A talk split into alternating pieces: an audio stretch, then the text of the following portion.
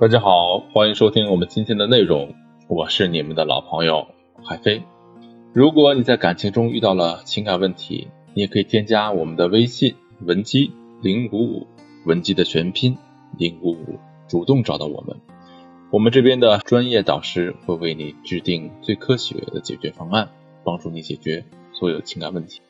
在咨询过程中啊，有一些导师会反复提醒学员要谨记保持自身的高框架，以免迷失自我和失去主动权。但是不是高框架就一定有利于情感经营呢？如果真的如此，高框架又应该怎么建立？有没有什么切实可行的办法呢？如果你也有同样的疑问，那么今天的内容就非常适合你耐心倾听。我们先来讲讲学员小 A 的案例。小 A 是一名对外贸易公司的销售经理。中学时，小 A 就被父母送到了国外留学，因此养成了非常独立自主的个性。加之他身材姣好、外形靓丽，从学生时代开始，追她的人就源源不断，所以谈恋爱对他而言从来不是什么问题。正因为习惯于被追求，感情中的小 A 表现得比较高冷。对男生几乎不会有什么主动的动作。如果感觉到男方不像刚开始那么热情，小薇就会直接换个新的男朋友。当她意识到保持激情的诀窍是频繁的更换男友之后，他更加不愿意投入亲密关系的经营了。同时，他发现自己心动的门槛越来越高，也越来越不愿意构建男女朋友的关系。毕竟，确定了关系也维持不了多长时间。自此以后啊，小 A 从更换男友变成了同时拥有许多暧昧对象。这个时期，小 A 在关系中也保持着高框架的姿态。可能有人会认为，有许多暧昧对象也是很好的状态啊，他有那么多选择，想和谁在一起就和谁在一起。实际上啊，短期关系只能满足我们对新鲜感的追求，归属感和安全感等更深层次的需要，只能通过构建长期关系来获得。大脑会不断提醒我们使用一些简单省力的方式来获得刺激，但这种偷懒会导致我们内心真实的需求得不到满足。因此，小 A 的选择越多，离他想要的就越远。总而言之，在漂泊了一段时间以后啊，小 A 想要有个稳定的男朋友了，于是他找到了我。这次他的目标是一个健身房的私教，他们已经相识了两年。平时除了上课之外，私下也会约饭看电影。前期教练也是各种的主动，小 A 呢很习惯的接受了一切。突然有一天，教练约他去新开的公园走一走。在逛的过程中啊，小 A 突然意识到教练对自己可能有继续发展的想法，两个人的矛盾也就开始了。怎么会这样呢？教练喜欢小 A，小 A 也对教练有好感。按理说两个人进展。应该很顺利才对呀。前面说到了，这次小 A 啊想要稳定的恋爱，最好是能够走向婚姻的那种。因此啊，他在感受到教练的心意之后，就马上和教练谈起了未来。从这儿开始，小 A 的框架就开始变低了。关系还没确定，就谈未来发展的问题，教练直接被劝退了。小 A 觉得无法理解，他说：“为什么他会拒绝我如此认真的态度呢？”希望两个人好好发展有什么不对吗？还没开始就这样，那只能说明他是想玩玩而已吧。教练从主动靠近到急切逃离，这中间两个人的框架、姿态高低发生了明显的转移。小 A 的成长经历和过去的情感经验都在不断的加深他对独立的执着，他很喜欢也非常习惯这样疏离的状态，因此啊，和教练接触一开始。他的姿态是相当高的，这激发了教练原始的征服欲。教练每次主动，他都能够获得比较好的回应，因此双方在关系的这个阶段一直保持着女高男低的状态。当小 A 提出两个人要谈谈未来的时候啊，小 A 实际上表达的是我很弱，我需要你照顾我，满足我。教练也捕捉到了，事实上我们对这样的信息都是非常敏锐的。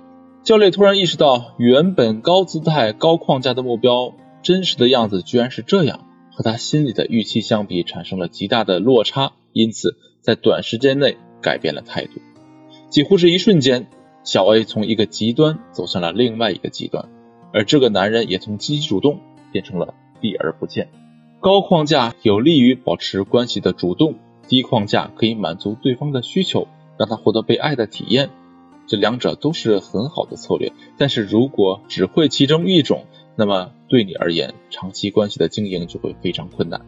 方式上啊，我们需要融会贯通一点。这里介绍两个构建框架的技巧。技巧一：情感隔离。新鲜感是促使我们保持接触的原因，越是新奇，越是能够激发好奇心。好奇心的强弱决定了我们在对方身上投入的程度。因此啊，在关系建立的初期，我们需要主动和对方保持某种距离。不仅是身体的距离，还有心理的距离。身体距离我就不多说了，越早发生关系，亲密关系完结的就越快。这样的案例啊比比皆是。我们重点来讲一下心理的距离保持。第一是不过度透露你的经历。很多人在刚开始接触的时候啊，就希望对方能够了解自己一些，于是自顾自的讲了一大堆往事。事实上，如果你对某种事物足够感兴趣的话，那么你一定会主动搜索相关信息，不需要这个事物到你面前来演讲一番，这个空间要留给对方。第二呢，是不过度表达你的想法，尤其是你对某些事物的看法，在并不深刻的情况下，说的越多，越容易让对方看穿。你说一部分，他说一部分，再给他一些肯定和表扬，氛围恰到好处。要记得，沟通不是目的。沟通是拉近距离的工具。第三呢，是不过度使用甜言蜜语。好听的话谁都想听，但是天天说啊，总会腻的。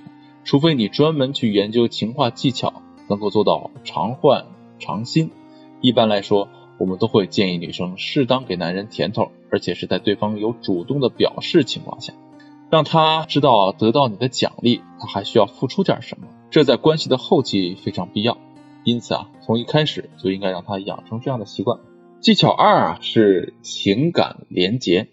所谓情感连结啊，就是主动接住对方的情绪，再反馈给他正向的感受，让他的体验和你的体验流动起来，这样才能够加深彼此的依赖，进而推动情感的升华。具体的方法有以下两点：第一是约定一个亲密动作，比如每次见面之后或者结束约会之前。对他做一个亲密的小动作，用你的鼻子轻碰他的鼻子，偷亲他的耳垂，或者你想到的任何其他方式。动作啊一定要迅速，不给对方留下进一步的机会，开发两个人特殊的互动方式。二呢是表达我们是一伙的，这个表达指的是行动方面的表达，不是说大白话。首先呢，你要了解对方的成长经历，尤其是和他父母的关系。同时，你要掌握他的依恋风格类型相关的知识，按照当下对方所处的类型风格，有意识的选择他适应的相处方式。举个例子，如果从接触开始，对方就急于获得你的回应，希望和你黏在一起，一旦不理他，他的情绪会变得很急躁，那说明他是焦虑型的人。对付焦虑型的人啊，你要比他表现得更焦虑，这样就表示你能够理解他的感受。你和他是同一阵营的，当他的焦虑被你表达出来，他就不会再持续焦虑下去了。千万不要采取疏远回避的方式，否则对方的焦虑会进一步加深，情绪也会更加不稳定。这方面的内容再延伸出去，就涉及到比较多的心理学知识。如果你自己学习把握有些困难，那么你可以添加我们的微信文姬零五五，文姬的全拼。零五五来获取导师的针对性指导。好了，我们今天的内容就到这里，下期再见。